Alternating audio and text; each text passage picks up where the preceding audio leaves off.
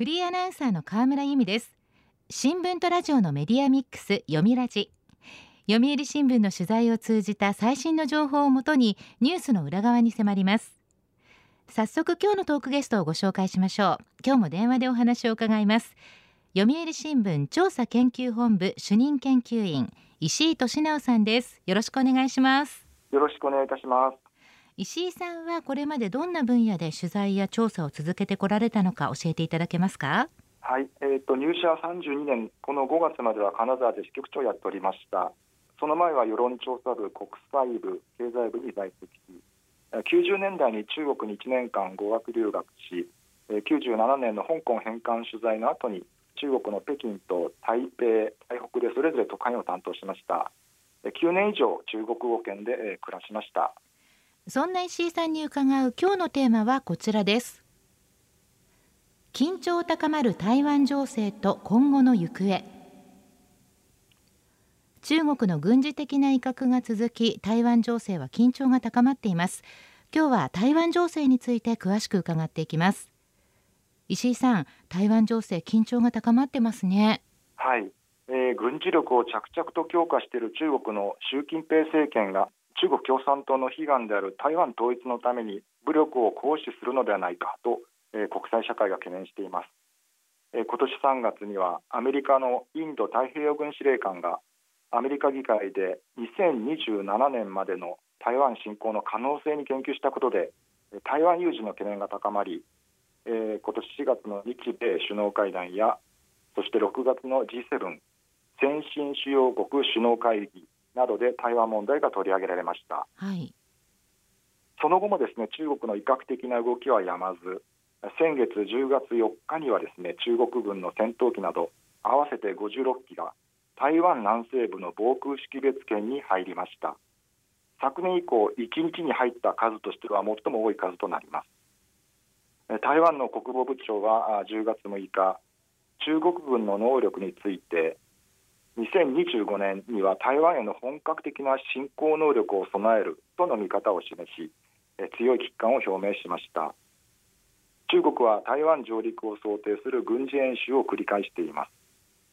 一方の台湾はアメリカの軍事力に依存していますが、ここに来て防衛力向上を目指し、軍事予算を増やそうとしています。中国と台湾それぞれのリーダーはどのような姿勢をとっているんでしょうか？はい、中国の習主席は中国で清朝を打倒した辛亥革命から110年の節目となる10月の記念式典でですね、祖国の完全統一という歴史的任務は必ず実現しなければならないし、必ず実現できると自信を示しました。これに対して台湾の蔡英文総統は、台湾の人々が圧力に屈すると考えてはならないとして台湾防衛の強い決意を内外に示しています。なるほど。その中国が武力による威嚇を強めているのはどうしてなんでしょうか？はい、一つにはアメリカと台湾の急速な接近を警戒しているためです。中国にとっては将来の統一への障害が大きくなると考えています。中国をライバルとみなしたアメリカのトランプ前政権は台湾への武器売却などを次々に実施し、アメリカ国内の対中世論の悪化でアメリカ議会も台湾支援を後押ししており、中国を最大の競争相手とみなすバイデン政権も台湾への支援を明確にしています。中国からすると台湾情勢を不安定化させているのは中国の内政問題である台湾問題へのアメリカの干渉ということになります。反対に台湾やアメリカには西太平洋地域での軍事バランスが中国優勢になる中で、中国は武力行使に出ることを思いとどまらせる、つまり抑制することが急務という危機感があります。なるほど。台湾は国際社会においてはどのような立場を取ってきたんでしょうか？はい、台湾と外交関係がある国は現在わずか15カ国です。日本やアメリカなど主要な国とは外交関係がなく、世界の多くの国とは民間交流という付き合いをしています。その台湾は防衛はアメリカ、経済は中国頼みで、経済的な繁栄と中国からの自立のジレンマという状態にあります。蔡総統は自由で開かれたインド太平洋を掲げるアメリカと日本と連携する政策を進め、バイデン政権の民主主義対専制主義の民主主義陣営の最前線にいるとの立場を強調しています。ただ独立色を強めると中国の武力行使を招きかねないので、現実策として統一でも独立でもない現状維持という路線を取っているのです。なるほど。アメリカが台湾の蔡政権をサポートするのはどんな思惑があるんでしょうか。はい、民主主義対専制主義の戦いを掲げるバイデン政権にとって一党独裁の権威主義の中国とは異なり、自由と民主主義が定着した台湾は価値観を共有できる重要なパートナーです。アメリカの国内では新疆ウイグル自治区や香港の人権問題などを受けて民主主義の台湾、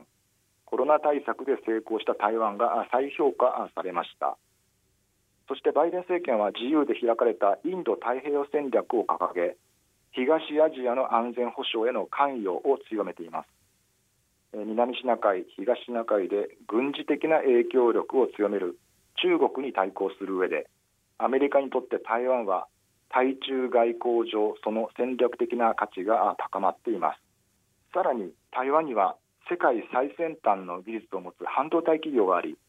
技術覇権を中国と競うアメリカとしては経済安全保障上も台湾との関係をより重視するようになっています。なるほど。はい。そしてアメリカと台湾の関係が強化される中、台湾の蔡政権はインド太平洋地域への関与に乗り出しているイギリスや EU、ヨーロッパ連合などアメリカのパートナーとの連携に期待を寄せています。多くのヨーロッパ諸国とは自由、人権、民主主義の価値観を共有しています。 EU は9月台湾との関係強化を盛り込んだ初めてのインド太平洋戦略を発表しました。そして台湾の外交部長は10月下旬中国と国交を持つスロバキアなどを訪問しました。なるほど。日本は台湾をどう見てるんですか。はい、外務省のある幹部はこの1年台湾の位置づけは大きく変わった、長く台湾はヨーロッパの関心の対象外で、かつては日本とアメリカだけが中国大陸近くにある不沈空母などとして関心を示してきた、それが世界の半導体供給地としてもグローバルな関心対象へと戦略的価値が高まったと話しています。はい、そして日本に高い期待を寄せています。それは日本が台湾防衛の後ろ盾であるアメリカとの同盟関係を強化し、台湾の安全保障上重要な国だからです。欧米諸国への日本の外交的な影響力にも期待しています。今年の4月、5月、6月と続いた日米首脳会談、日本と EU の首脳会談、 G7 先進7カ国首脳会議ではアメリカとともに台湾を取り上げる役割をリードしたのが日本です。読みラジ、今日のトークゲストは読売新聞調査研究本部主任研究員石井俊直さんです。テーマは緊張感高まる台湾情勢と今後の行方、引き続きよろしくお願いします。よろしくお願いいたします。さて、先ほど世界の半導体供給地として台湾のプレゼンスが高まってきたというお話がありましたが、はい、台湾には半導体受託生産の世界最大手企業 TSMC があります。そもそも台湾有事が懸念される大きな理由の一つが世界的に供給不足が続く半導体の生産拠点になっているためです。半導体はスマホ、自動車などに欠かせませんが、 5G 高速大容量通信が進み、車の自動運転やハイテク軍事分野などで高度な半導体技術がますます必要とされてきています。日本政府も経済安全保障のため TSMC の熊本への工場進出を後押ししています。そうなんですね。 TSMC の創業者は台湾半導体の父といわれる長中網モーリス・チャン氏です。蔡総統から APEC アジア太平洋経済協力会議首脳会議の台湾代表を任されています。 TSMC の創業者モリス・チャン氏、この人がキーパーソンですね。はい、台湾の総統府は昨年9月に台湾を訪問したアメリカのキース・クラック国務次官、蔡英文総統、張忠謀氏の3人が並ぶ写真をホームページで公開しました。世界最先端の半導体技術は蔡総統の大きな援軍になっています。蔡政権は半導体の外交的な価値が高いうちに TSMC の高い技術や生産能力を求めている日本、アメリカ、ヨーロッパとの連携を進め TPP 環太平洋経済連携協定など国際的な枠組み入りを進めた意向です。蔡総統が伝えた李登輝元総統はかつて私がインタビューしたとき、将来の台湾のためには半導体産業の発展が重要で日米との技術協力が必要だと強調していました。早くから経済安全保障を重視していた李元総統が育成に力を入れた半導体産業が今教え子の蔡総統を支えています。なるほど。緊張が高まる中国と台湾ですが、今後の行方を石井さんはどう見てますか？最も重要な点は台湾問題で対立するアメリカと中国の関係がどうなるかです。そして2つ目には中国共産党の来年秋の党大会で3期目続投を決めた後の習近平政権の動向となります。今後のアメリカと中国の関係が最も重要になりますが、台湾の中の動きにも着目してほしいと思います。アメリカと日本を重視する蔡政権の今後は台湾の経済と世論の行方次第となります。台湾の今年の GDP の見通しは前の年と比べて 6% 近い高い伸びが予想され、好調を維持しています。半導体を中心に中国向けの輸出が好調なためです。蔡英文政権は経済の中国への依存からの脱却を目指して台湾に戻る企業への支援を行っています。蔡政権が経済成長と中国依存からの脱却策として大きな期待を示しているのが TPP への参加です。9月に正式申請しましたが、台湾に先立ち中国も参加申請しました。 TPP 議長国の日本は中国への加盟に慎重な姿勢を見せる一方で、台湾の申請には歓迎の意向を示しています。ですが中国は台湾の加盟に強く反発し、TPP 加盟国のチリやマレーシアなどへの働きかけを強めており、中国と台湾の TPP 加盟の先行きは不透明です。なるほど。経済が大きなポイントになるということですね。現在2期目の蔡英文総統の任期は2024年まで、政権が変わると中国に対する政策、つまり中国と台湾の関係が変わります。台湾では現在一つの中国原則を認めない蔡総統の民進党が3年後に再び政権を託されるとの見方を取る人が多いです。香港の民主派弾圧で一国二制度による平和統一の機運は完全に遠のき、自分は中国人ではなく台湾人だと考える人が増えているためです。ただ8月のアフガニスタンの混乱の後、中国のメディアは今日のアフガンは明日の台湾、アメリカは最後に台湾を見捨てるという論調の記事を流し、台湾の野党国民党や野党系メディアからも蔡政権のアメリカ一辺倒を不安視する声が上がりました。野党支持者を中心に経済的なつながりを深める中国との対立は望まない世論も存在します。今後の台湾の世論の動きも見ていく必要があります。この問題ですが、日本の役割は？台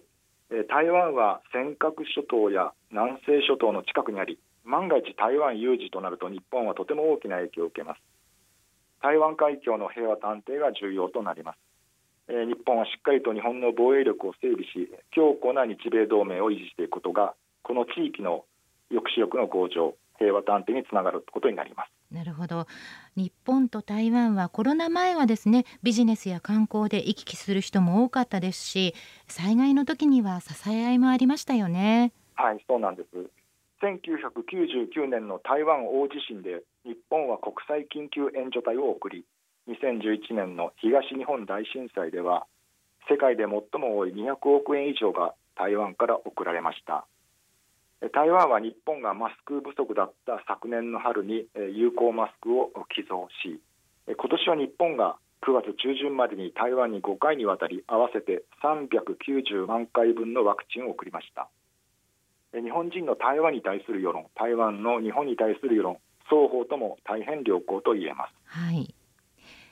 取材を通して石井さんはどんなことを感じましたか？はい、日本の有識者の間では、自由で民主主義が定着した台湾は日本の重要なパートナーで、WHO 世界保健機関オブザーバー参加など台湾が国際社会で活動しやすくなるようなサポートをすることが必要だということ、また台湾はインド太平洋地域の重要なメンバーで、半導体から見ても分かるようにその経済技術力からして TPP などの一員になることも自然なことという意見が増えています。来年は日中国交正常化50年、日本と台湾が断交して50年になります。外交関係がない台湾にどう向き合っていくのか、台湾有事への備えとともに対米関係、対中関係と合わせて戦略的に検討し、冷静に議論を進めていく必要があるでしょう。わかりやすい解説ありがとうございました。今日のトークゲストは読売新聞調査研究本部主任研究員石井俊直さん。テーマは緊張感高まる台湾情勢と今後の行方でした。石井さん、今日はありがとうございました。ありがとうございました。よみラジ、ラジオワイティーン。ここからはラジオワイティーン。このコーナーは読売中高生新聞の投稿面ワイティーンと連動、10代のリアルな声をお届けします。読売中高生新聞では専用のスマホアプリ YTEEN を通じて全国の読者から中高生の生活にありがちなあるあるを大募集しています。ラジオ YTEEN は中高生新聞の愛読者である通称ワイタミから寄せられた面白い意見を紹介していきます。ここで紹介した意見は中高生新聞の投稿面で開催中の投稿レース YT 杯でのポイント3個けが加算されます。ワイタミの皆さんはぜひ頑張って投稿してください。では早速今週のテーマです。テーマはこちら。これって不公平。中高生がズバリこれって不公平と感じることは一体どんなことなのか聞いてみました。それではティーンの投稿をチェックしていきましょう。兵庫県中学1年の女子、双葉たんのこれって不公平。小学校の時1回は思うこと、体操着寒、先生はあったかそうなジャージ、なんでやねん。学校によって体育の時間の服装は様々だとは思うんですが、首都圏の公立の小中学校では指定の体操着というところが多いみたいですね。半袖半ズボンだったりすると冬は確かに寒いですよね。一方先生方は長袖のジャージ、子どもたちからしたら不公平って思う気持ちわかります。この他にもですね、学校内のエレベーター、先生はいいのに生徒はダメとか、先生が廊下を走るのはいいけど生徒はダメという投稿がありました。では続いての投稿です。埼玉県高校2年の女子、アリスマッシュさんのこれって不公平。男女で体育の競技が異なるのは不公平。女子だってサッカーしたい。これも学校によって事情は様々だとは思いますが、アリスマッシュさんの学校では体育の時間に行う競技が男子と女子で異なるということなんですね。体格差や経験の違いなどを理由に体育の授業では男女別々に競ったり別の競技を実施したりするケースがあるみたいです。でもアリスマッシュさんのサッカーやりたいっていう気持ちよくわかります。これから変わっていくかもしれませんね。では続いての投稿です。神奈川県中学3年の女子、ゆずポンズさんのこれって不公平。なんでお兄ちゃんも受験生なのに私より遊んでて怒られないのかな、なんでかな。ゆずポンズさんは中学3年生で受験生ということで、お兄さん高校3年生なのかな。受験勉強も追い込みの時期なのに確かになんでって思いますよね。もしかしたらお兄ちゃんはすごく勉強ができて受験が楽勝だから怒られない、逆にどうせ勉強したってと諦められていて怒られない、それともそもそも怒られにくいキャラなのか、真相は分かりませんが、ゆずぽんずさんマイペース貫いてください。では最後の投稿です。埼玉県中学2年の男子、前蔵さんのこれって不公平。サッカー部の片付けの時、先輩は休んで後輩に押し付けられていた。みんなで片付けた方が早いじゃん。ありがちなのは、自分も先輩にそうされたからというパターンですよね。自分が後輩の時片付けをさせられたから、先輩になったら後輩に押し付けちゃう。これが代々続いていくわけです。そんな部活内の負の連鎖を断ち切るにはですね、前倉さんが率先して片付けをやる先輩になるしかありません。前倉さん、どうですか？できてますか？ラジオ Y ティーン、テーマはこれって不公平でした。読売中高生新聞は、社会の最新トレンドを学べるニュース記事から、受験に役立つ学習情報など、10代の心を刺激するコンテンツ満載です。詳しくは読売中高生新聞のホームページやツイッター、インスタグラムをご覧ください。来週のテーマは、私のエネルギー源です。ラジオ Y ティーン、来週もお楽しみに。週刊ニュースラジオ読みラジ、お別れの時間です。今日は緊張高まる台湾情勢についてでした。来週のトークゲストは、読売新聞編集委員の石崎博さん。テーマは、裁量労働対象拡大を検討。どうぞお聞きください。読みラジ、また来週。